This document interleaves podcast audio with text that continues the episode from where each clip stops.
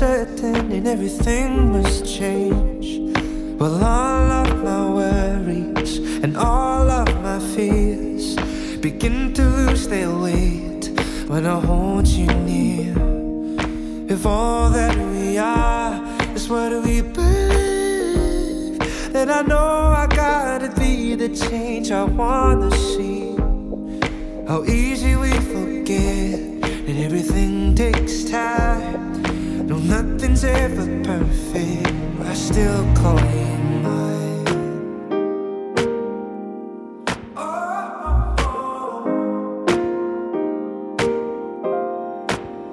This is my country, this is my flag, this is my future, this is my life, this is my family, these are my friends.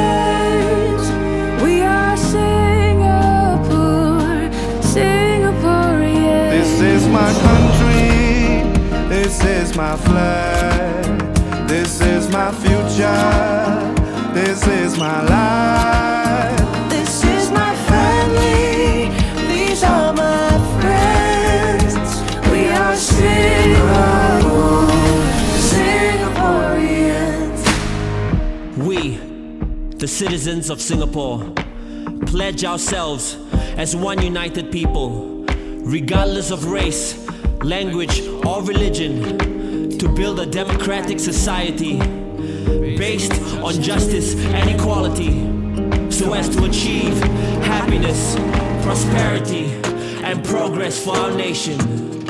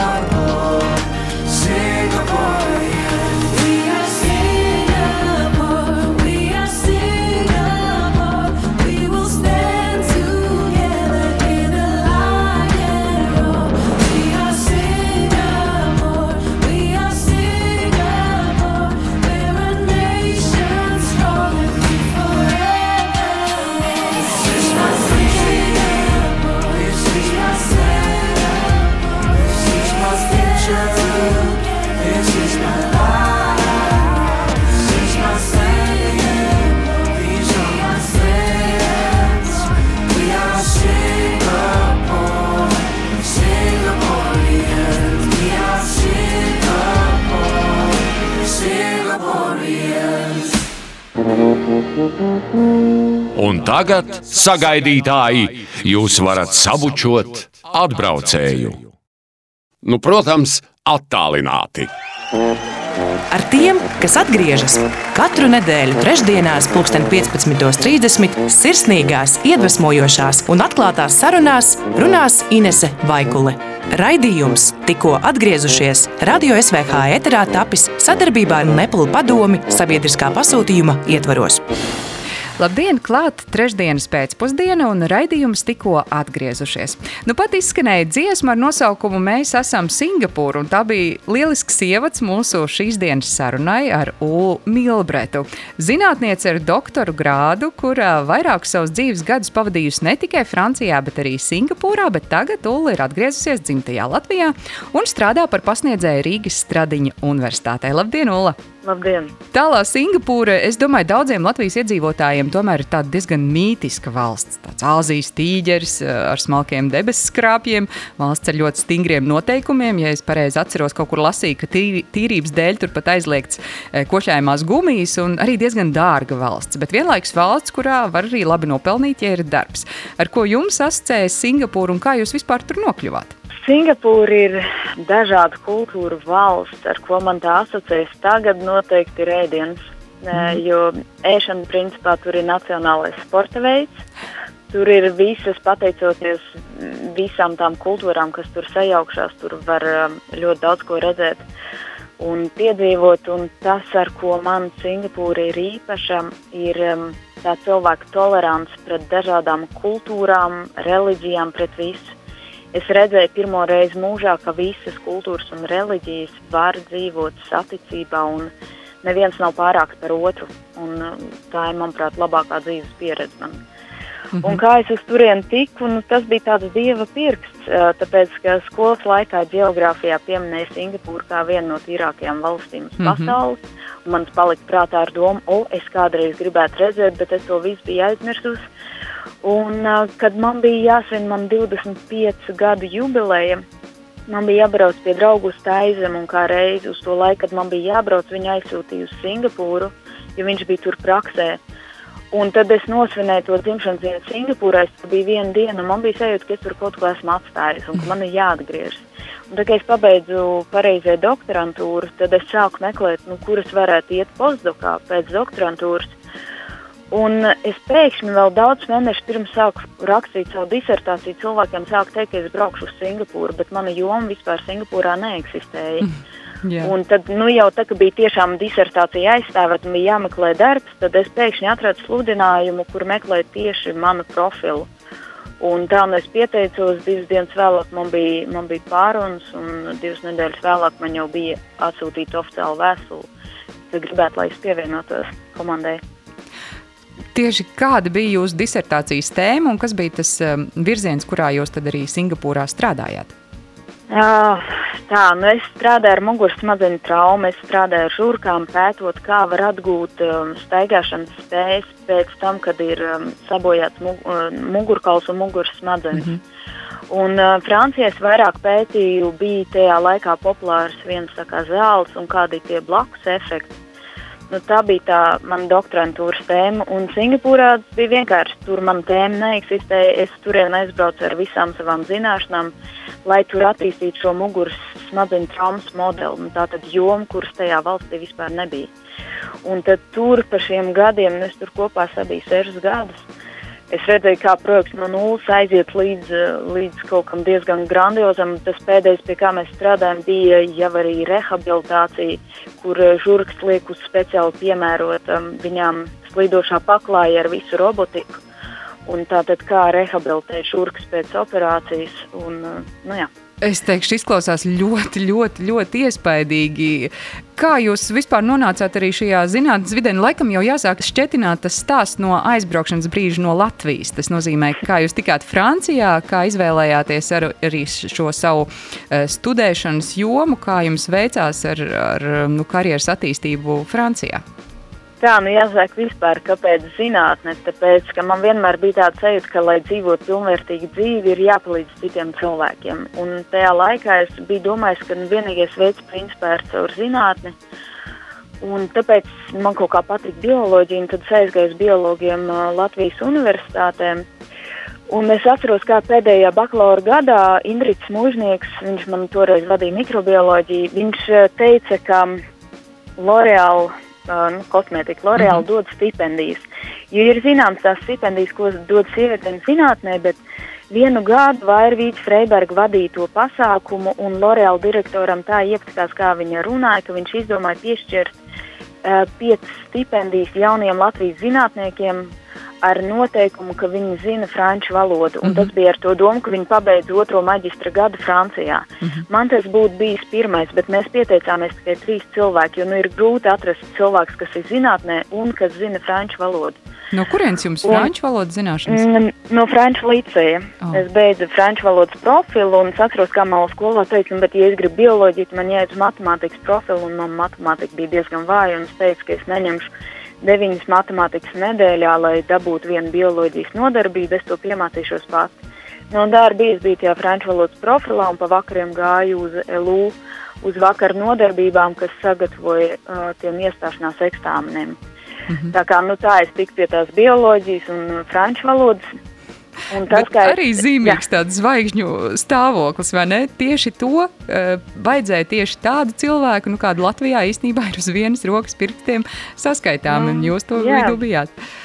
Tam bija tā, ka tas arī bija. Es, es esmu tāds pēc dabas slings cilvēks. Bija, bija noteikums, lai tiktu, nu, tātad, lai dabūtu stipendiju, atrast universitāti Parīzes reģionā. Es atceros, Google ierakstīju Parīzes reģionus, neirozinātnes. Jo nu, es gribēju strādāt ar smadzenēm, un tad, nu, tā tad viss tās neirojūnas.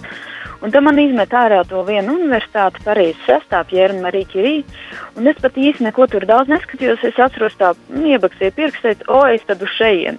Un izrādās, tajā laikā tā bija viena no labākajām, manuprāt, astotā labākā Eiropā, ko es uzzināju mm -hmm. tikai pēc tam.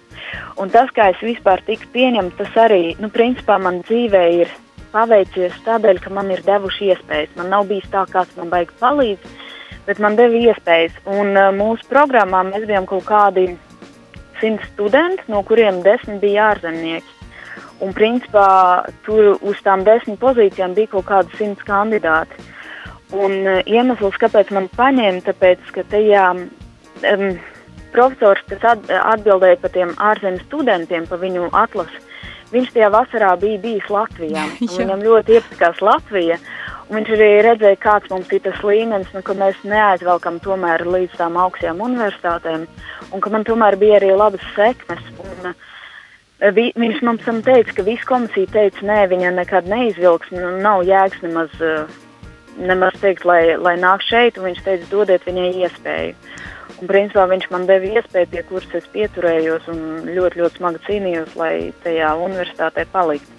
Ja tās mācības bija ļoti smagas, Nu, tas, mhm. tas, kā es principā tiku tur maģistros, tad uz otro gadu dabūju Francijas valdības stipendiju. Un uh, uz doktorantūru bija tā, ka principā doktorantūrā ņēma desmit labākos, uh, jo nu, tur skatās pēc atzīmēm, pēc visu, un es biju 36.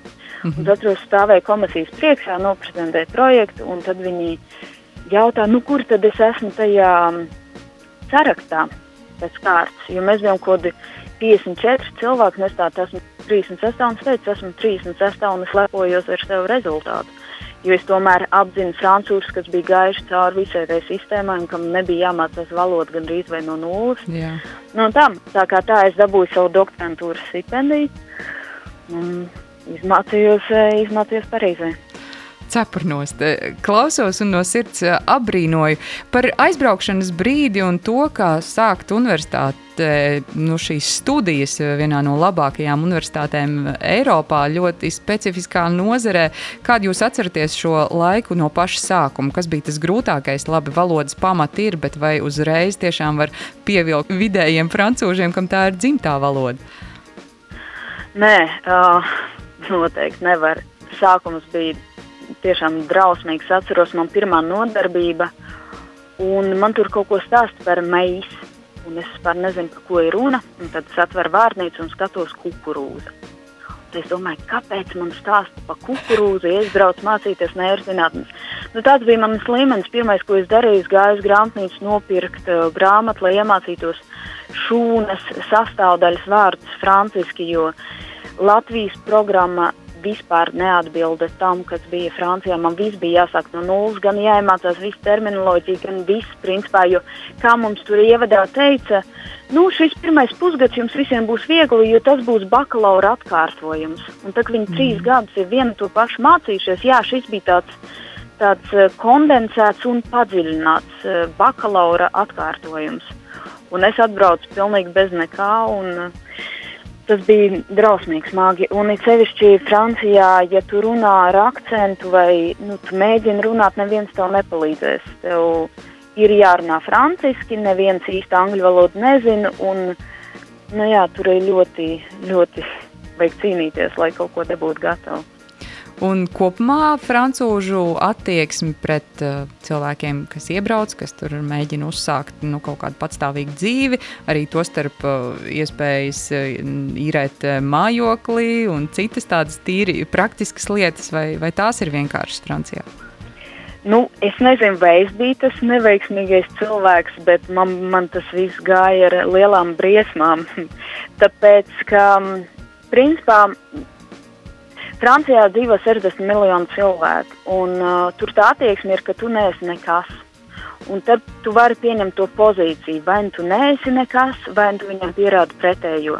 Jo neviens tev neko nepalīdzēs, nevienu neinteresē, no kurienes tu esi.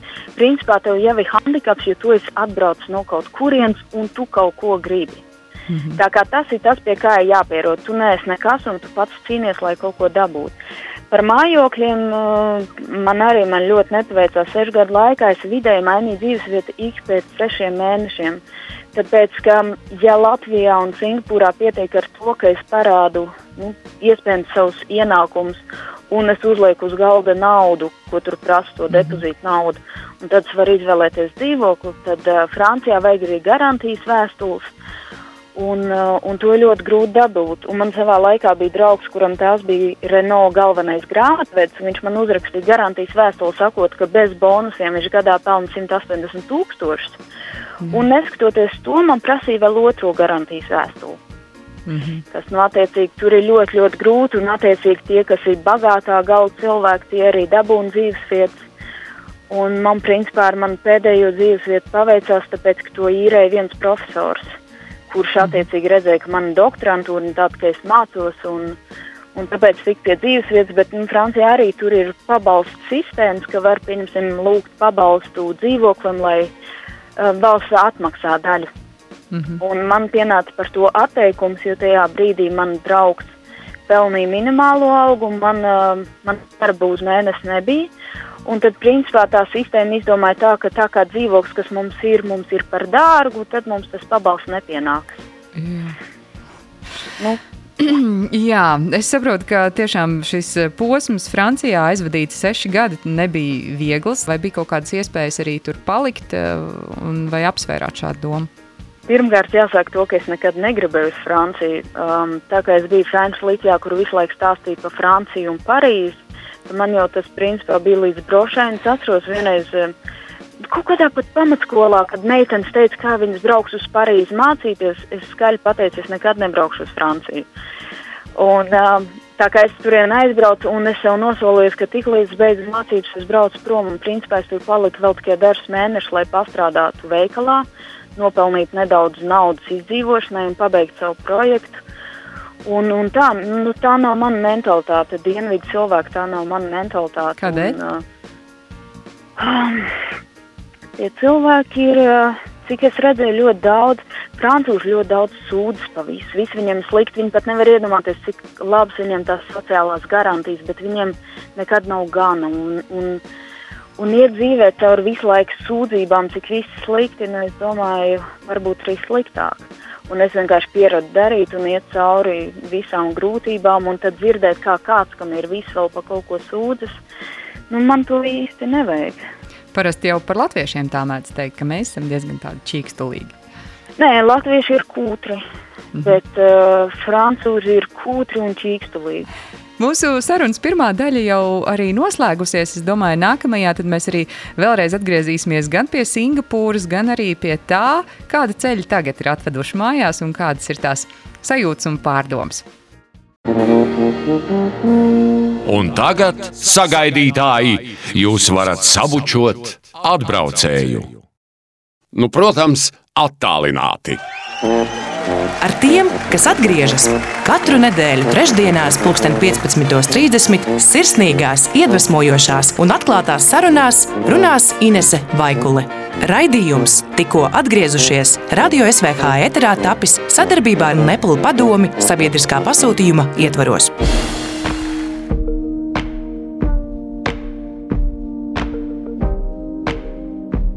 Raidījums tikko atgriezušies. Šodien runājam ar Ulu Milbretu, kura sešus gadus dzīvoja Francijā. Tur studēja zinātni, vēlāk vairāki gadi aizvadīta arī Singapūrā, bet tagad Ulu ir pasniedzēja Rīgas Stradiņu universitātē. Ulu, mēs jau dzirdējām šo stāstu par Franciju, eh, bet tad bija īsts periods, kad jūs atgriezāties Latvijā. Kā veicās šajā posmā, un tad arī noteikti arī sākas stāsts par Singapūru īsais periods, laikam, domāts starp Franciju un Singapūru. Un tas bija tikai sešas nedēļas, tāpēc, ka, lai tiktu Singapūru nokārtot visu papīru, nepieciešams trīs līdz četri mēneši. Un, principā, tā kā es aizstāvēju to doktora grādu un atradu to darbu Singapūrā, es uzreiz pieteicos papīriem. Mm -hmm. nu, tad es atstrādāju dažus mēnešus tajā drēbju veikalā Francijā atgriezos mājās un tad jau nu, pakoju somas nākamajam braucienam. Tā kā tās sešas nedēļas Latvijā es principā izmantoju, lai sāktu mācīties japāņu valodu, jo tā bija pirmā reize mūžā, man nebija īsti ko darīt. Un tā japāņu valoda bija mans bērnības sapnis. Kā, jā, tas, tas, kā es pavadīju savu laiku. Kā tad jums veicās aizbraucot uz turieni? Jūs bijāt bez Āzijas valodas zināšanām, kā bija mm, iesākt strādāt. Kaut gan es pieļauju, ka Singapūrā gan lielākoties laikam angļu valoda ir diezgan ejoša. Jā, uh, Singapūrā ir četras valsts valodas - angļu, ķīniešu, tamils un uh, malajiešu. Uh, un attiecīgi viss notiek angļu valodā, bet nu, 70% ķīniešu attiecīgi tā ķīniešu valoda arī nodara, kuras man nebija. Bet, protams, viss zinātne bija angliski, viss bija angliski, tur vienkārši ir dažādi akcenti. Bet jūs mācījāties japāņu vai ķīniešu valodu? Japāņu. Uh, tāpēc, ka Japāņu valoda bija mans bērnības sapnis no 5 gadu vecuma. Es gribēju iemācīties, un tad es tā domāju, nu, tā kā man bija pauzīt, nu, tad uh, varēšu beidzot pieķerties bērnības sapnim. Un tad, principā, atbraucot uz Singapūru, trīs nedēļas pēc ierašanās atradu skolu, kuras varēja to Japāņu valodu mācīties paralēli darbam universitātē. Un vai tā jums noderēja, esot Singapūrā? Nē, bet uh, tas noderēja manam, uh, manai dvēselē. Jā, jūs tagad pārvaldāt arī japāņu valodu? Um, toreiz es principā varēju jau saprast, un es aizgāju, tur ir uh, pieci līmeņi. Es neaizgāju uz eksāmenu otrajam līmenim. Es biju izmācījusies, lai ietu kārtot, un neaizgāju, jo man bija ļoti liels slodzes darbā. Mm -hmm. Tā kā principā, jā, man bija kaut kādi relatīvi korekti pamati, bet nu, pēc tam nāca bērns, un tas viss jāsāk nu, tuvu vai no nulles principā. Bet kāds bija šis e, ierašanās laiks Singapūrā un arī uzsākot nu, diezgan nopietnus e, pētījumus un darbu šajā Āzijas pasaulē, kas noteikti ir atšķirīga no Eiropas, e, ar kādiem iespējām šis laiks palicis prātā? Tas bija baigi interesanti. Tāpēc, ka viss ir jauns, kultūra pilnīgi jauna, un es braucu ar to priekšstatu, ka nu, ķīnieši tur tomēr daudz ķīniešu baigi smagi strādā. Tas bija tas, ko es redzēju, ka viņi laboratorijā sēž līdz 10, 11, 12 naktī. Es domāju, nu, man sev ir jāpierāda, man ir jāstrādā vairāk, labāk un tā. Un, attiecīgi, es principā strādāju pa 15 stundām dienā, sestdienās, svētdienās pa kādām desmit. Attiecīgi, nu, es principā tur dzīvoju gandrīz. Vai, un tad es tikai ieraudzīju, kā strādā nu, tie ķīnieši, kas man tur bija. Ka, principā, ir laiks dienasai, ir laiks video spēlēm, tā kā viņi tajā darbā atsēž, bet reāli mm. produktivitāte ir ļoti maza. Bet uh, tā vieta man patīk, jo, nu, kā jau teicu, es gāju gan uz japāņu valodu, ar to es sev piespiedu iziet ārā no laboratorijas, un es turpināju parkūru, ko es biju uzsākusi Francijā kas arī bija tā ļoti forši. Tā kā es ļoti, ļoti maz kur vispār gāju, bet vismaz es sev piespiedu iziet ārpus darba un darīt kaut ko citu. Nu, tas, kas man tur patika, nu, pirmajā piegājienā, kad es biju pirmos trīs gadus, es neko no valsts vispār neredzēju, jo nu, es tikai sēdēju un strādāju. Man patīk viņa ēdienas. Un es principā ļoti daudz ēdu pitais, kas ir dragon fruit. Mm -hmm. Tie man ļoti, ļoti garšo. Un tad principā pārtika no tā un no ķiršu tomātiņiem. Un, un sēdēm strādāju. Morāli tas bija ļoti smagi, jo es strādāju pārī ar meiteni, kas bija diezgan tāda slinka. Un tā kā viņa bija doktorantūrā, bet es biju postdoks, tad attiecīgi tikko bija kāds problēmas, tās nāca pār manu galvu. Un tad nu, tur sanāca visādi konflikti. Sākumā priekšnieks domāja, ka nu, es esmu no Eiropas, tad man tas tāds raksturs. Un tikai pēc tam, kad ceļš aizgāja prom, viņa saprata, par ko es runāju. Tad viņa vairāk neapšaubīja to manu vārdu, jo viņa bija domājusi, ka man nav objektīvs skatījums uz lietām. Nu, un, jā, tad, kad es aizgāju, tad viņa teica, ka viņa beidzot sāk novērtēt to visu, kas ir izdarīts.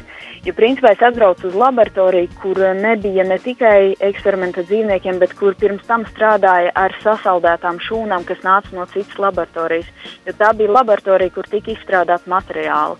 Un, kad viņiem vajadzēja veikt kaut kāds eksperiments, viņiem citas komandas deva šūnas, un tad viņi strādāja. Tad, kad es atbraucu, es ieviesu žurku operācijas un arī veidu parādīju, kā var iegūt pati laboratorija savus šūnas.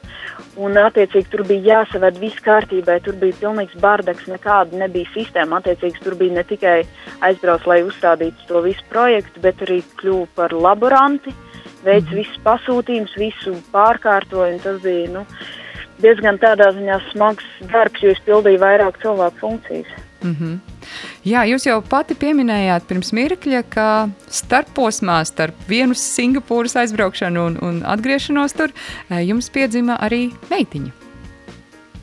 Jā, tāpēc, ka es kaut kādu pēdējo gadu Singapūrā teicu priekšniecei kaut kāds trīs vai četras reizes, ka es gribu iet prom. Un tad, ja pēdējā reizē es tā domāju, nē, viss, uh, nu, man ir man divi varianti. Vai nu es tur kaut kur pakāršos, vai arī, vai arī jābrauc mājās. Un, principā, bija arī laiks pienācis bērnam. Un uh, es atceros, ka es vīram teicu, nu, ka tā, tad, nu, mēs varētu tā kā sākt, sākt tā kā gatavoties bērnam, un uzreiz arī bērns uh, pieteicās. Un tad tā doma bija jāatgriezties Latvijā ar visu to bērnu un, un nekad vairāk zinātnē neatgriezties. Un tad, principā, es paņēmu desmit mēnešu pauzi, un, kad bērnam bija četri pus mēneši, es aizbraucu atkal projām. No Latvijas atpakaļ uz Singapūru. Jā. Jā, un kā tad tālāk uh, jūsu dzīvē, kas notika? Jā, nu, tālāk bija, kas bija labi, ka es atgriezos tajā pašā laboratorijā. Tur, protams, projekti turpinājās un viss attīstījās. Bet bija vismaz vieglāk, jo man vairāk sevi nebija jāpierāda. Mm. Bija izaicinoši, kā tikt galā ar bērnu un darbu, nezaudējot to darbu kvalitāti. Attiecīgi, es veicu sacensības pati ar sevi. Un, kad es operēju žurkas, es, um, es sacentos ar sevi, lai redzētu, vai es varu ātrāk kaut kādas lietas darīt, nezaudējot kvalitāti. Tad nu, man bija pašai sevi interesanti. Bet, uh, nu, jā, tādā ziņā bija, bija tā vieglā puse un bija arī tā smagā, jo bija, bija bērns. Mm. Tā kā, nu, pēc tam, tā, kad jau kļuva bišķiņ vieglāk, ka bērni, bērnam bija pusotras gads, es sāku just, oh, kļūst vieglāk, tad uh, beidzot radās tā doma, kā atgriezties Latvijai. Par to visu laiku tika domāts un kā atrast kaut kādu veidu, kā šeit dzīvot un palikt. Un tā doma, es saprotu, realizējās kā diezgan inovatīvs projekts šeit Latvijā, kā Zero Waste kafejnīca, pirmā šāda Baltijā. Taču šis projekts jau arī ir, es saprotu, piedzīvojis savas uh, pārmaiņas. Jā, nu tā tad, kā es teicu, bija tas visu laiku tā doma, kā atgriezties Latvijā un kā šeit dzīvot. Mēs ar vīru sapratām, ka um, mums vajag radīt kaut ko savu, jo es savā jomā strādāt nevaru. Tā kā viņš francūzs un latviešu īsti nerunā, tad viņš arī šeit darba neatradīs. Un tā nu, viņam radās doma vērt vaļā kafejnīcu, un es viņam teicu, ka tai kafejnīcai ir nepieciešama pievienotā vērtība. Un tad mēs kā reiz tur saskārāmies Singapūrā ar visu piesārņojumu, kas, eh, kas ir radies cilvēku ietekmē. Un tad es teicu, nu, lai tā ir zero waste. Un tad divus gadus Es pa naktīm strādāju pie biznesa plāna un meklēju visus variantus, kā uh, tradicionāli kafejnīcu pārvērst par bezatkritumu kafejnīcu. Jo bija arī pārunas ar PVD, pirms vispār vēl kafejnīca tika atvērta. Ar viņiem es izrunājos, kas tieši būtu jādara, lai tas būtu iespējams. Nu, tad, jā, tad atgriezāmies mājās un uh, tika atvērts šis projekts. Kafejnīcai jau ir pāri pa gadu, bet tagad jau mēnesi es esmu no kafejnīcas projām. -hmm. Un tur tagad strādā mans bijušais vīrs. Attiecīgi, es vairāk nekādā ar to neesmu saistīta. Bet es um, tagad esmu tādā programmā, kas ir tā saucamā Climate Kick, mm -hmm. kas ir Eiropas līmeņa programma, kur dažādas valstis strādā pie dažādiem projektiem, kā ieviest vai no aprits ekonomiku vai samazināt atkritumus. Un Latvijā tā programma iet caur uh, RTU un man te jāuzņem, un tagad mēs strādājam pie viena projekta Latvijā, un mums ir arī katram jāizvēlas savu prakses vietu. Mm -hmm. tad, uh, jā. un jūsu prakses vieta ir?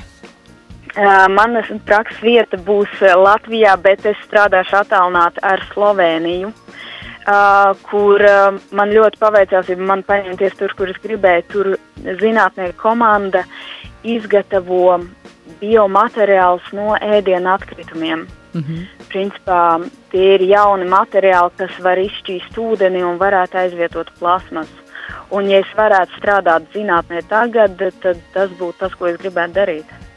Bet jums tomēr ir nu, liela pieredze un gadiem krātas zināšanas šajā neirobioloģijā, ja es pareizi Jā. definēju šo jomu. Un, manuprāt, tas arī ir ārkārtīgi nu, gan nozīmīgi, gan svarīgi. Es nezinu, kādā līmenī šī zinātne ir Latvijā, bet vai jūs neredzat perspektīvu, ka jūsu zināšanas var noderēt šeit? šajā jomā? Nē, uh, nē, tāpēc ka Latvijā mana joma neeksistē un nekad neeksistēs, jo mūsu fiziski ir par maz, lai attīstītu katru jomu. Tāpēc, um, tad, kad es braucu prom no Latvijas, ļoti labi atceros, man bija 21 gads.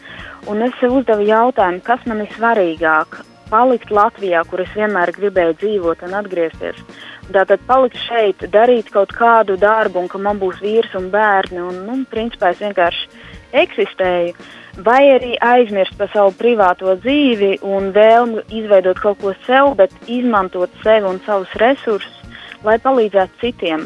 Zinot, kā ar to jomu, ko es darīšu, es varbūt nevarēšu šeit, šeit uh, atgriezties un strādāt. Un toreiz es, es izvēlējos tos citus, nevis sevi. Tas, ka man bija pēc tam, uh, tas, ka man tagad ir bērns, tas nebija manā sākotnējā plānā. Un tas nāca tā kā bonus, bet es joprojām turpinu dzīvot ar to domu, ka es gribu palīdzēt citiem. Un nevienmēr mēs varam dabūt visu. Es nevaru dabūt sev vīru, bērnu, ģimeni, māju pie jūras un darīt to, kas man uh, patīk. Tāpēc, piemēram, šī, šī prakses vieta, kas man būs, tā ir unikāla iespēja vismaz pieskarties tam, kas man šķiet ļoti aktuāls un svarīgs. Mm. Un es ceru, ka es varēšu tai, tai laboratorijai kaut kā palīdzēt gan tās lietas attīstīt, gan iztestēt tos materiālus nedaudz Latvijā un redzēt, kā tās lietas bīdīt uz priekšu. Nu, es tiešām ceru, ka izdosies, bet jūs paralēli šobrīd esat arī Rīgas Stradiņa universitātes mācības spēks. Kas ir tas, ar ko jūs nodarbojaties universitātē? Universitātē es mācu fizioloģiju ārzemju mediķu studentiem, un tas arī man bija tāds interesants izaicinājums, jo es pat esmu biologs, nevis mediķis. Attiecīgi, man tās fizioloģijas zināšanas nav tik dziļas, kā vajadzētu būt. Un, attiecīgi, man bija tāds ļoti intensīvs pusgads, kur bija ļoti daudz jāmācās, lai spētu mācīt um, studentiem. Mm -hmm. Un, nu, arī tagad sesija turpinās, jo ar visu covidu bija viss, viss kļuva lēnāks un, un jā, joprojām turpinās uh, kolokviju eksāmenu un, un studentu pieņemšanu. Jūs teicāt, ka jūs vienmēr esat gribējusi dzīvot Latvijā. Kādu jūs redzat savu nākotni šeit? Vai arī esat gatava apsvērt nezinu, piedāvājumus, iespējas, tomēr kaut kur šīs savas lielās zināšanas un, un, un arī šo pieredzi, darba pieredzi izmantot citur? Pirmkārt, man Latvija vienmēr bijis kā tāda bāzes vieta. Es nevaru pateikt cilvēkiem, kāpēc bet te ir kaut kas, kādēļ šīs ir manas mājas, ir gan labs ēdiens, gan šeit arī man ir tādi draugi, kurus, kurus ir grūti atrast kaut kur citur. Un, um, tie man ir svarīgi, bet, uh, jā, protams, es apsveru tagad domu vēlreiz braukt prom uz vēl dažiem gadiem, lai varētu iekrāt naudu, lai varētu nedaudz padzīvot arī sev, jo es šos pēdējos gadus esmu tik daudz strādājis, ka uh, nu, man bija maz laika darīt kaut ko citu, bet uh, es un tā pēc tam plānoju atgriezties. Jautājums ir, ko pēc tam šeit darīt un kā, bet es domāju, ka, ja es braucu prom un pēc tam atgriežos, tad jau būs tas vecums, kad būs jāpelna pensija, un tad varbūt būs mazāk svarīgi tas, ko man gribētos no savas tās zinātniskās vai karjeras puses, un nu, būs laiks tā kā, tā kā noankuroties. Es ļoti ceru, arī dzirdot jūsu iepriekšējo dzīves pieredzi, kad zvaigznes eh, jūsu dzīvē ir sastājušās eh, pareizi un, un ir notikuši nu, tādi brīnumaini pavērsieni, ka varbūt kāds, kurš arī dzird šo sarunu vai nākotnē kaut kā redzēs to jūsu milzīgo potenciālu un jūs šeit Latvijā spēsiet to realizēt, jo tiešām var just, ka jūs esat zinošs eh, darba rūķis, kas, kas noteikti var, var daudz Latvijai dot. Paldies, Ulla, liels par sarunu un, un šis arī sesiju laiks, mācību laiks, lai, lai tas rit uz priekšu un lai brīnišķīgi vasara. Paldies! Jums. Paldies! Un visiem klausītājiem atgādinu, ka raidījumi pēc to izskanēšanas ir, ir dzirdami arī Radio SVH arhīvā, arī noteikti apmeklējiet portālu latvieši.com. Tur plaša informācija par latviešu diasporu visā pasaulē. Uz redzēšanos!